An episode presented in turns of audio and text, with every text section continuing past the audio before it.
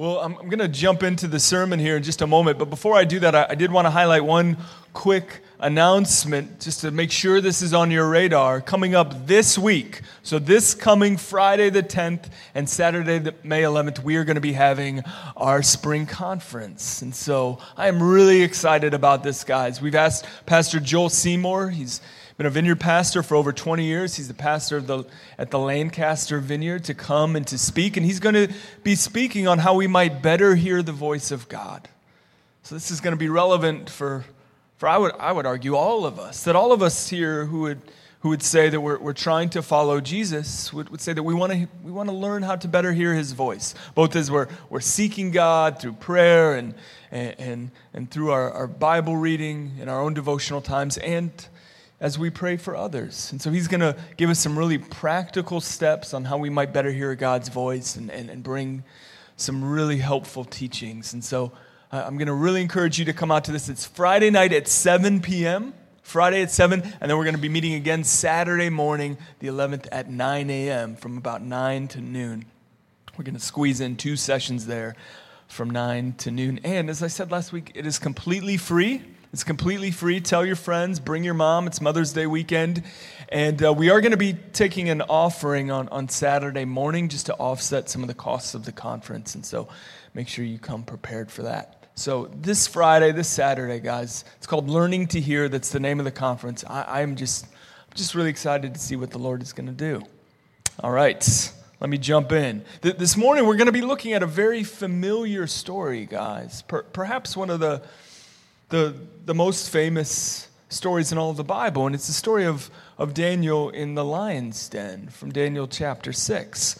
But I, I have to share here on the front end, I have no interest in walking through the usual progression of this story.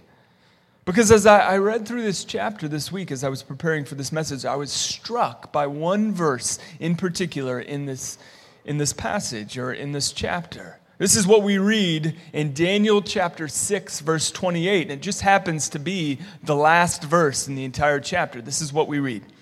So Daniel prospered during the reign of Darius and the reign of Cyrus the Persian.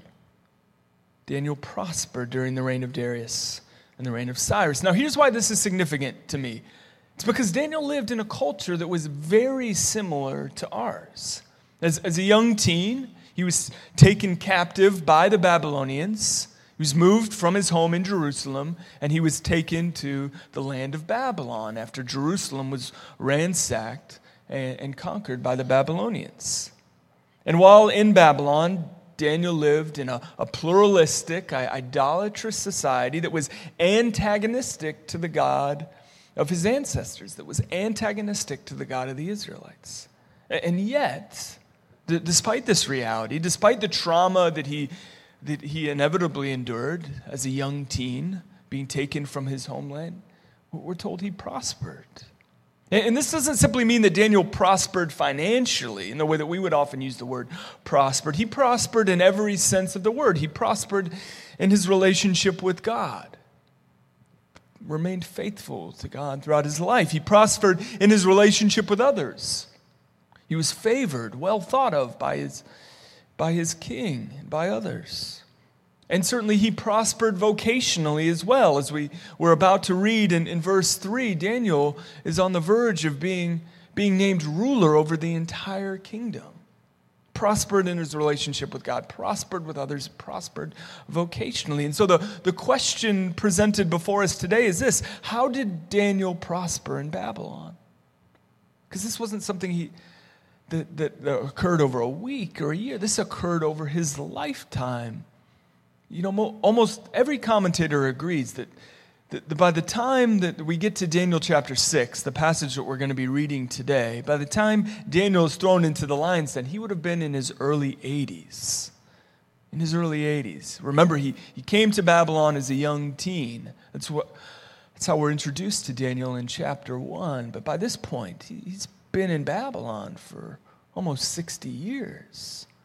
And so the, the, the children Bible depictions of Daniel as this young boy in the lion's den, it, it always kind of kills me inside because almost every commentator would say that that's, that's, not what it was like for our, our buddy Dan. He was an elderly man. He was in his early 80s when he was thrown into the pit and placed before the lions. So, again, the, the question is how, how did Daniel prosper in Babylon? How was he able to remain faithful to God and well respected by others in the midst of a, a pluralistic, sin soaked culture?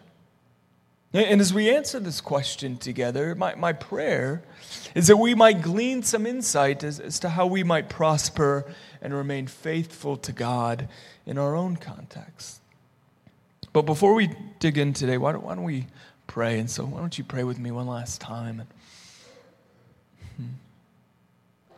God, we, we recognize that, that we are part of a culture that does not look entirely different from Daniel's.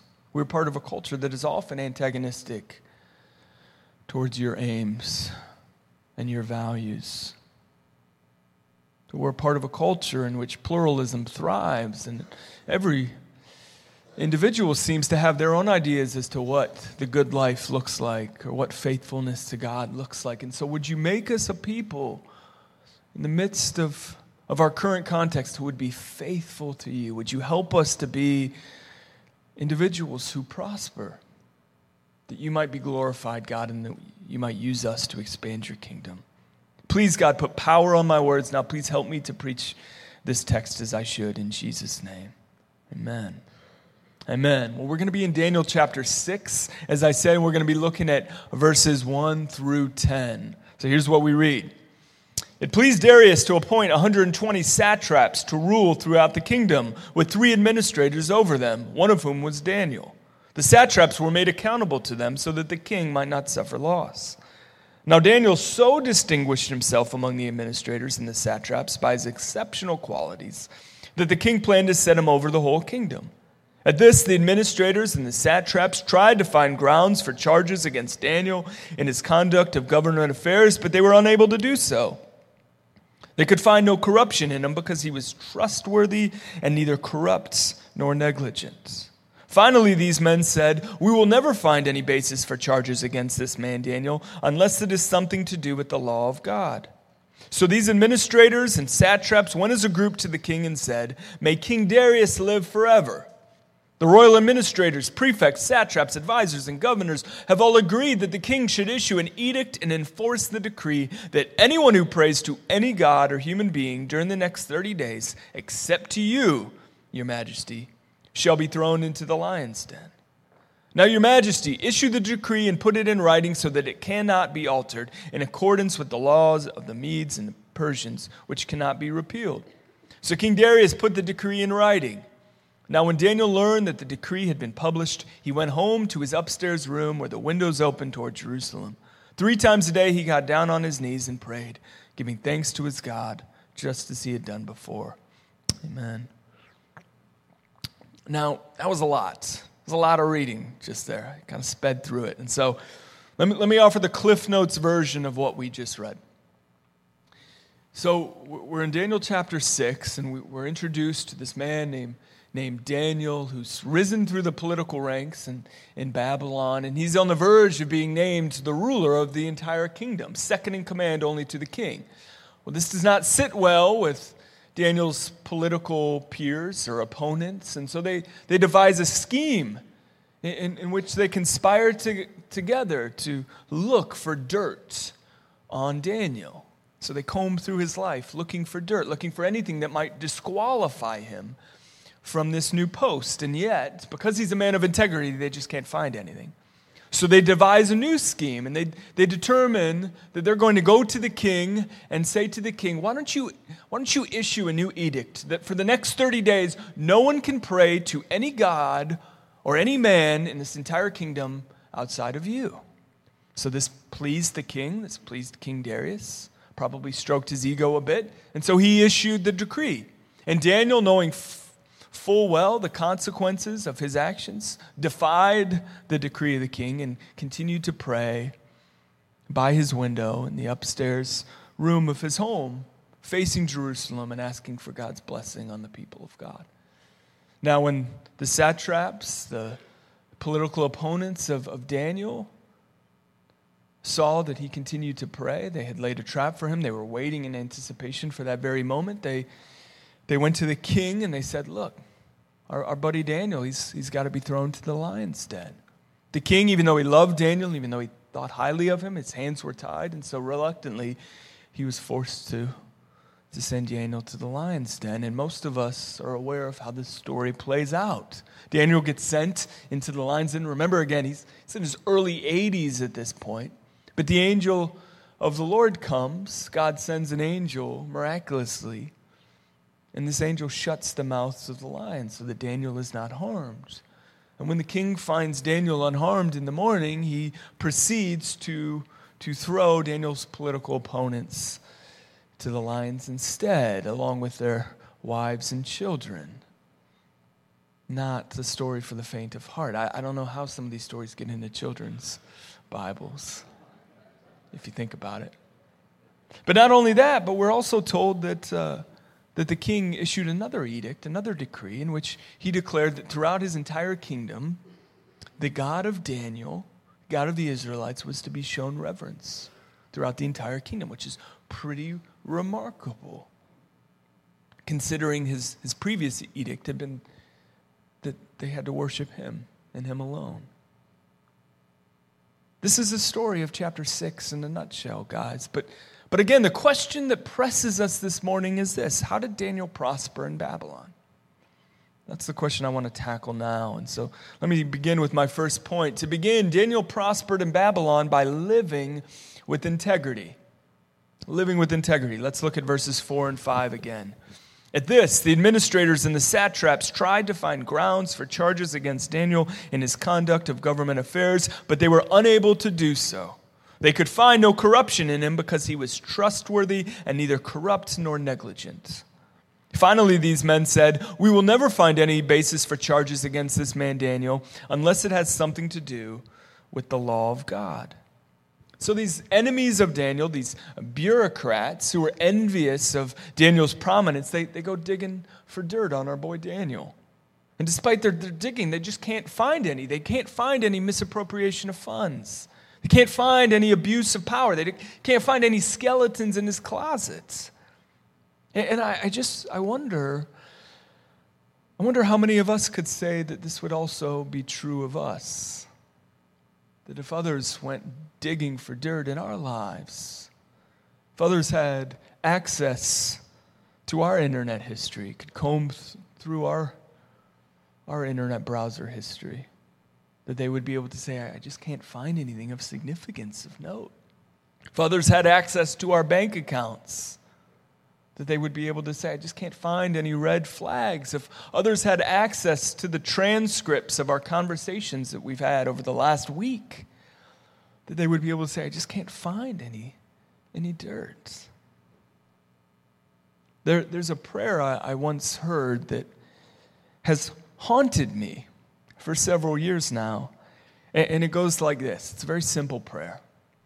Here's the prayer it says, Please, Jesus, let the people closest to me have the most respect for me. I, don't remember the prayer's origin now. I don't remember where I first heard it, but I, I think about this prayer often because may the, may the people closest to me may have the most respect for me. I, I, think about it often because I, I think that this prayer gives us a really clear picture of true integrity. Because this prayer is uh, essentially saying this Would the people who have the most access to my speech, have the most access to my habits, to the way that I utilize my free time, would they have the most respect for me because of my choices than, than those who, who only see my life from a distance? Would the people who see me when I'm really low,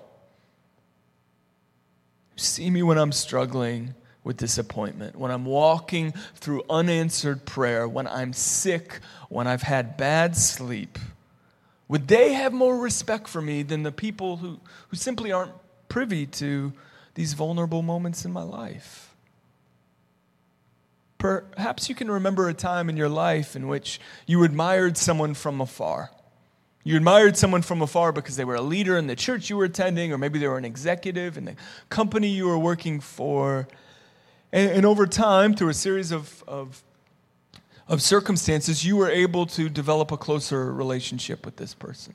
You were able to, to begin rubbing shoulders more frequently with this person, with this leader in the church, or with this executive in your company. And, and perhaps you found that as you began to learn more about them, as you began to see them interact in, more intimate ways, that, that your respect for them began to actually decrease. That as, as you got to know them, as you got to be, to see their real character, that you found that, that much of their much of their character, much of their, their integrity was actually just a facade. That beneath the surface lurked pride or envy or anger or hypocrisy. But you know, a person of integrity, they, they produce the exact opposite effect on us. You, you might see someone with integrity from afar and you might develop a modest respect for them.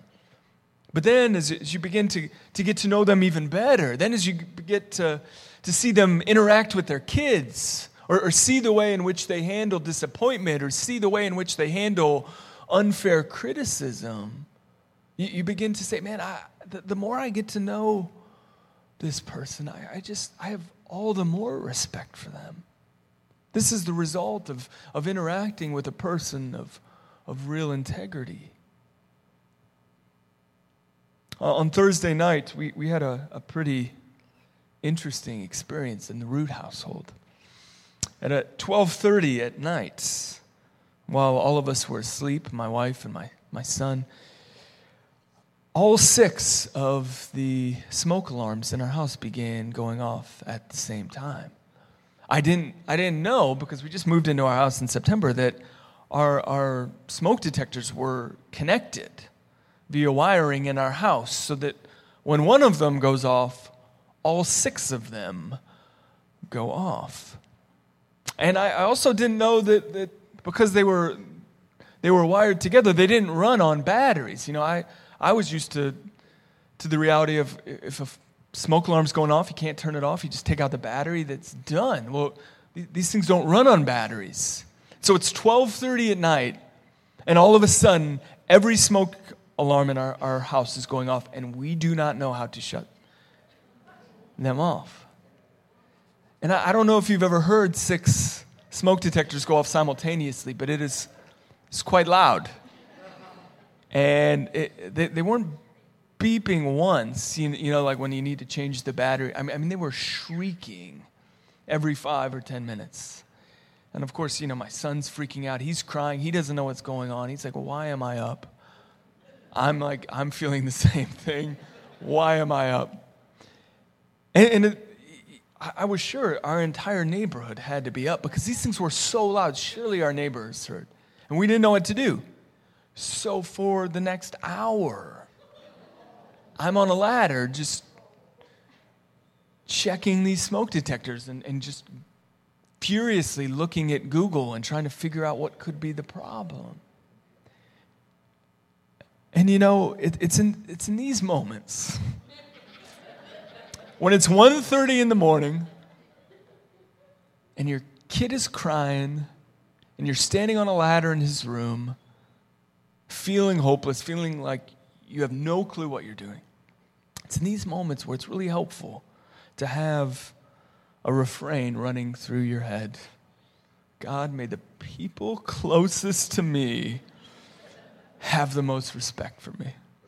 May the people closest to me have the most respect for me because I, Father, am about to lose my mind. This, this ladder is about to go out the window.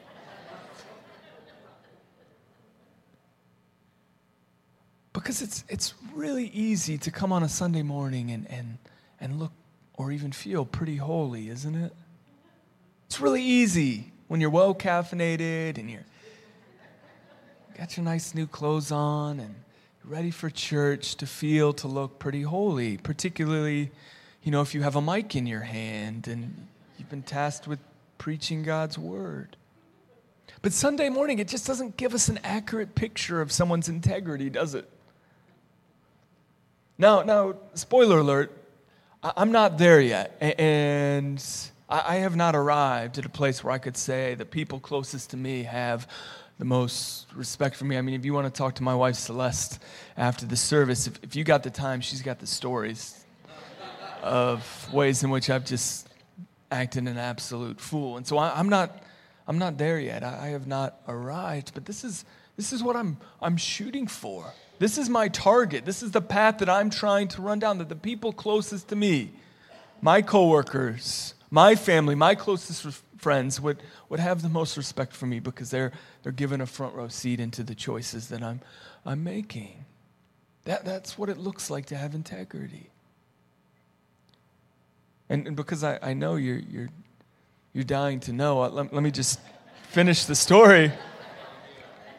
So it turns out, as I was doing my furious Googling, that I, I found out that sometimes if a little insect gets into one of your smoke detectors, that they can set these things off every five minutes, as, as uh, was ex- experienced in our household. And, and so, miraculously, my wife just happened to be up on the ladder and she was looking through the smoke detector, and this little guy was in there. And so, my wife, who is a hero, was able to coax this little insect, centipede or whatever it was, out of the smoke detector. And uh, we were able to go back to sleep at 1.45 or 2 in the morning, whatever time it was. And I'm just, I'm so thankful. I mean, it just happened that the very smoke detector we were looking at had the insect. Otherwise, we'd probably still be trying to figure it out. Tom would be back from vacation and preaching now.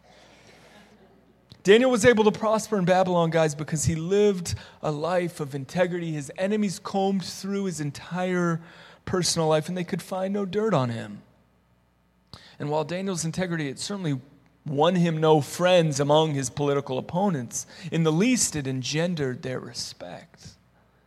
And so that may this also be true of us. May the people closest to us have the most respect for us. Secondly, Daniel prospered in Babylon by living a life of consistency. That's my second point for us today. Lived a life of consistency. Let's look at verse 10 again. Now, when Daniel learned that the decree had been published, he went home to his upstairs room where the windows opened toward Jerusalem. Three times a day he got down on his knees and prayed, giving thanks to his God, just as he had done before. Now, the key phrase in this, in this verse is, just as he had done before. In fact, if, if you have your Bible with you, I, I would go ahead and underline that little phrase, just as he had done before. Why was Daniel able to continue praying even as he faced the threat of, of physical harm? It's, it's because he had built up a habit of praying this way for years. His prayer mus- muscles had already been built up so that continuing the same course of action just came naturally to him. Daniel passed the test, you see, because he had been preparing in advance. Look, if you want to be a person who relies on the promises of God found in the Bible, when, when life gets really hard, you, want to be a person who, who relies on the, the promises of the Bible instead of turning to whatever distraction is your distraction of choice, entertainment or food or, or some particular sin. You want to be a person who handles disappointment well and instead turns to the Bible for support, then, then you need to be a person now, before the disappointment arrives, who's reading your, your Bible. You need to be a person now who, who actively has your nose in God's book and is internalizing the promises of God. If you're waiting for the disappointment to arrive before you become a person who, who, who looks at the Bible, you, you're just waiting too late. You want to become a person who who can receive terrible news and yet turn to God in prayer, then you need to become a person of prayer now. You need to allow prayer to become the default response of your life now before the bad news arrives. You want to be, become a person who can receive unfair criticism or slander and yet not feel the need to respond in kind. And yet not feel the need to, to slander your accuser right back, not feel the need to gossip about your accuser right back, not feel the need to, to level empty accusations back, back at your accuser, then right now you need to make a commitment. I, I, am, I am not going to speak poorly of others when they're not present. You need to resolve in your heart right now that I, I'm just not going to go there. I am not going to engage in office gossip just not going to speak poorly of others. I am making a commitment to God. So that when that unfair criticism arises, when you are slandered by a coworker, by a family member, your default response will be to say, I am not going to speak poorly of others when they're not present. I'm going to respond in grace and with warmth. Because uh, if you are hoping for willpower in the moment to help you pass the test of your life, you will have waited too late, too late. Do you know this? Do you know this? The decisions that you are making right now in the spring of 2019 are determining whether or not you're going to pass the test six months from now, possibly even six years from now. Do you know that? Daniel was able to pass the test and defy the king's edict, not because he was able to muster up a tremendous amount of willpower in the moment. I want you to get this. But because he was simply continuing his default practice of praying three times a day that he had been doing for years. This was not a, an act of great willpower. He was able to pass the test because he had been preparing in advance for years. And so let me say it again because it bears repeating. The decisions that you are making right now, in the spring of 2019, the way that you're spending your time, the way that you're spending your money, the habits that you are cultivating currently in your life, these habits are determining whether or not you are going to pass the tests in your life six months from now, or perhaps even longer and further down the road. Lastly, and this will be my last point,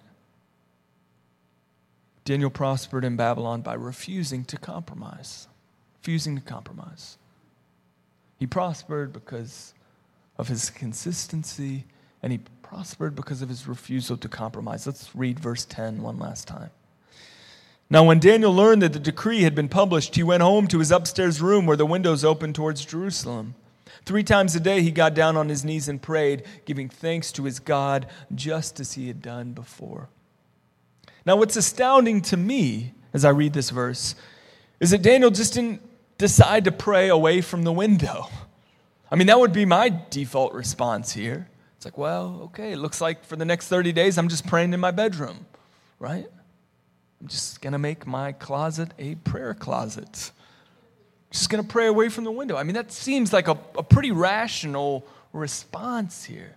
You could go before your God and, and say, God, you, you know that I love you. you. You know that you're my king. But for the next 30 days, I'm just going to pray away from the window. Maybe you double your prayer time. You know, I'm, I'm going to make up for it. And, and think about how easy it would have been for Daniel to justify doing this. Because let's not forget, we're told in verse 3 that he was about to be be named ruler over the entire kingdom, second in command only to King Darius. So, how easy would it have been for him to come to God and say, Look, God, you know I'm about to be made ruler of this entire kingdom. You know all the good that I am about to be able to, to do when I step into this role. How many people I'm going to be able to help once, once I'm given this position. And so, for the next 30 days, God, I'm just going to chill.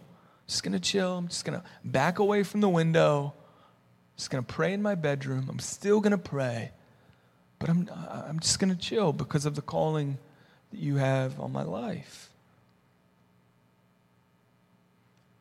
And, and I'm sure had Daniel gone to his friends and said, Hey, what, what do you think I should do here? I, I would imagine his friends would have said, Look, Dan, look, Danny, she's got 30 days, man. In 30 days, you're going to be named ruler of this entire kingdom. Just, just chill for 30 days. But instead, Daniel refused to compromise. Just refuse. He continued to pray in full view of those around him, in front of his window, looking out towards Jerusalem. And he continued to pray because it was an act of defiance. It was a way of saying to the watching world that I, I will not be told how I can worship my God, my King. I, I fear no man, but simply fear the Lord. Was an act of defiance. But secondly, it was an act of obedience as well. In 1 Kings chapter 8 verse 30, the Israelites are told that should they ever be taken captive because of their disobedience, that they are to turn and to face Jerusalem and pray towards Jerusalem from their place of captivity, that God might restore his people back to their land. And they're, they're told in 1 Kings chapter 8, verse 30, to, to pray towards Jerusalem because Jerusalem was the place where God's very presence dwelt within the temple. So this was an act of uh, obedience. 1 Kings chapter 8, verse 30. It would have been, it would have been on Daniel's mind as he prayed towards Jerusalem. God, that I am longing for you to come and, and to restore your people back to our lands, that you might be glorified. Now, listen, at every stage in our life, we will always be offered an opportunity to pursue just a little bit less than what's being asked of us. Do you know that? You will often, always, I would argue, be, be offered an opportunity to pursue just a little bit less than what's being asked of you. And so you will be tempted to say things like this Yes, I, I, I felt like God was asking me to start or, or to, to join in with this ministry here at the church. I, felt like God was asking me to finally get involved, to serve regularly with this team, to be a blessing in this city, to be a blessing to others. But what if I just committed God to praying for that team, you know, when they come to mind? You're going to be tempted to say things like, Yes, I, I, felt like God was leading me, encouraging me to finally start at meeting with a Christian counselor, to start working through some of my anxiety, to start working through some of my anger issues. But what if, what if I, I just committed God to reading this book on anxiety that I found at the library instead? Or if you're honest, what if I committed God to reading half of this book I found on anxiety, the library instead? You're going to be tempted to say things like, Yes, I, felt like God was asking me to tithe, to give 10% of my gross income to the church as an act of worship, as an act of, of recognizing that everything that I've been given has been given me to God. But God, what if, what if I just gave a little bit more regularly? 10% is a lot, God. Have you seen my paycheck? Have you seen 10% of that? What if, what if I just committed to giving a little bit more? The option to pursue just a little bit less than our calling is always in front of us. Jon Tyson is a pastor I, I, really respect. He's a pastor in New York. He says this He says, We will always be offered an attractive alternative from Satan. He offers us a low cost option for a high cost call. Satan is always trying to trade us a low cost option instead of our, our high cost calling. Friend, if you want to prosper in a God defiant culture, you want to have an influence on others for the good, then there has to be this refusal, this refusal in your spirit to compromise. May we, like Daniel, never settle for a low cost option instead of a high cost call. For, for think how much is at stake here. I, I mean, what would have been lost had Daniel simply settled for the lower cost option? What, would have happened had Daniel just said, you know what, I'm going to chill for the next 30 days, and, and then 30 days from now, I'm going to step into my, my new position and I'm going to help a lot of people? Well, had, had Daniel pursued that, that route, then he would have never been thrown in the lion's den. He would have never seen God's miraculous intervention. And most importantly, the king of the Babylonians, this pagan king, would have never issued a decree that the entire land had to show reverence for Daniel's God. And the same is true for us, of course, isn't it? How much more could God do through our lives if we refuse to settle for a low cost calling? So, is there a high cost call on your life right now?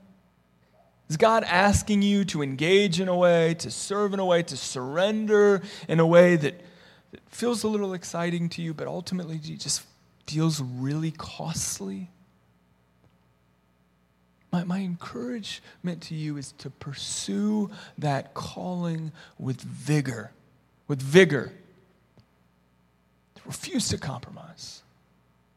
That God might use you to bring glory to his name. Why don't we stand? Is that my mom clapping for me? Hey, mom. Hey, mom. Happy Mother's Day. I'm going to invite the band up. Well, the way that we close our services here is we, we create some space for us to, to respond to God's word, to respond to the message. And in just a moment, I'm going to invite a few different groups to pray. And as I say every week, you know, if, if you want prayer for anything, we want to pray for you. But there's a few groups in particular, in light of this message, I would love to receive prayer. And so, if you are on our prayer ministry team, if you've been trained to pray, I'm going to encourage you to head to either side of our stage right now. And there's a few groups in particular that I, I would, I would love to receive prayer today. And, by the way, you know, hopefully we'll have enough people on, on the wings, but should, should you ever come forward and, and not find a person readily available to pray for you. We will find someone to pray for you. So please don't allow that to dissuade you. But if you are trained to pray, we would love to have you come forward. But there's a few groups in particular I'd love to respond. Number one, you know, I, I started off this, this message by talking about the need for integrity. And some of us here would say, you know what, if I'm honest, I'm, I'm just making some choices right now that that I, I know don't line up with God's will for my life. I know that if someone combed through my life, combed through my conversations or my internet browser history, it would not go well for me. And so, if that's where you're at today, we just want to pray that God would meet you. We're not going to give you some lecture. We're not going to offer you the five step plan you need to to pursue, to have integrity. We're, we're just going to pray that God would, would meet you where you're at and, and help steer you back in the right direction by His grace. You know, I've had times in my, my life where I, I, I've thought, you know, I just would love to get to a place where the people closest to me didn't have the least amount of respect for me. And if, if that's where you're at, or if, if you have some hidden issues in your life, we want to pray. Secondly, you know, my second point, I, I talked about the, the need for consistency, of pursuing habits and practices that, that draws closer to God. And, and so maybe you're someone today that you, as you examine your life, you would say, I, I, I have pulled away from some of the habits and the practices that I know draw me close to God. I've pulled away from, from prayer. I've pulled away from reading my Bible. I've pulled away from community. And I, I, would love to, to have one of our, our leaders just pray that, that God would help you to get back on the right course. So that six months from now, six years from now, you're passing tests because of the work that you're putting in right now in establishing consistent, healthy patterns in your life. And then lastly, I, I would love to pray for those of you who would say, I feel like there's a high cost call on my life right now. I feel like God is asking me to step into something that just feels difficult or feels like it's going to take a lot of surrender or that just feels, if I'm honest, really scary to me, really outside my comfort zone. And if that's where you're at, we want to pray that God would give you courage and give you hope and give you the strength that you need to, to say yes to that high cost call. And so, if any of those groups if any of those groups connect with you, we want to pray. Or if you want prayer for anything, we would love to pray for you today. And so we're going to worship with one last song. And I invite you now, as we start this song, to, to begin coming forward that you might receive.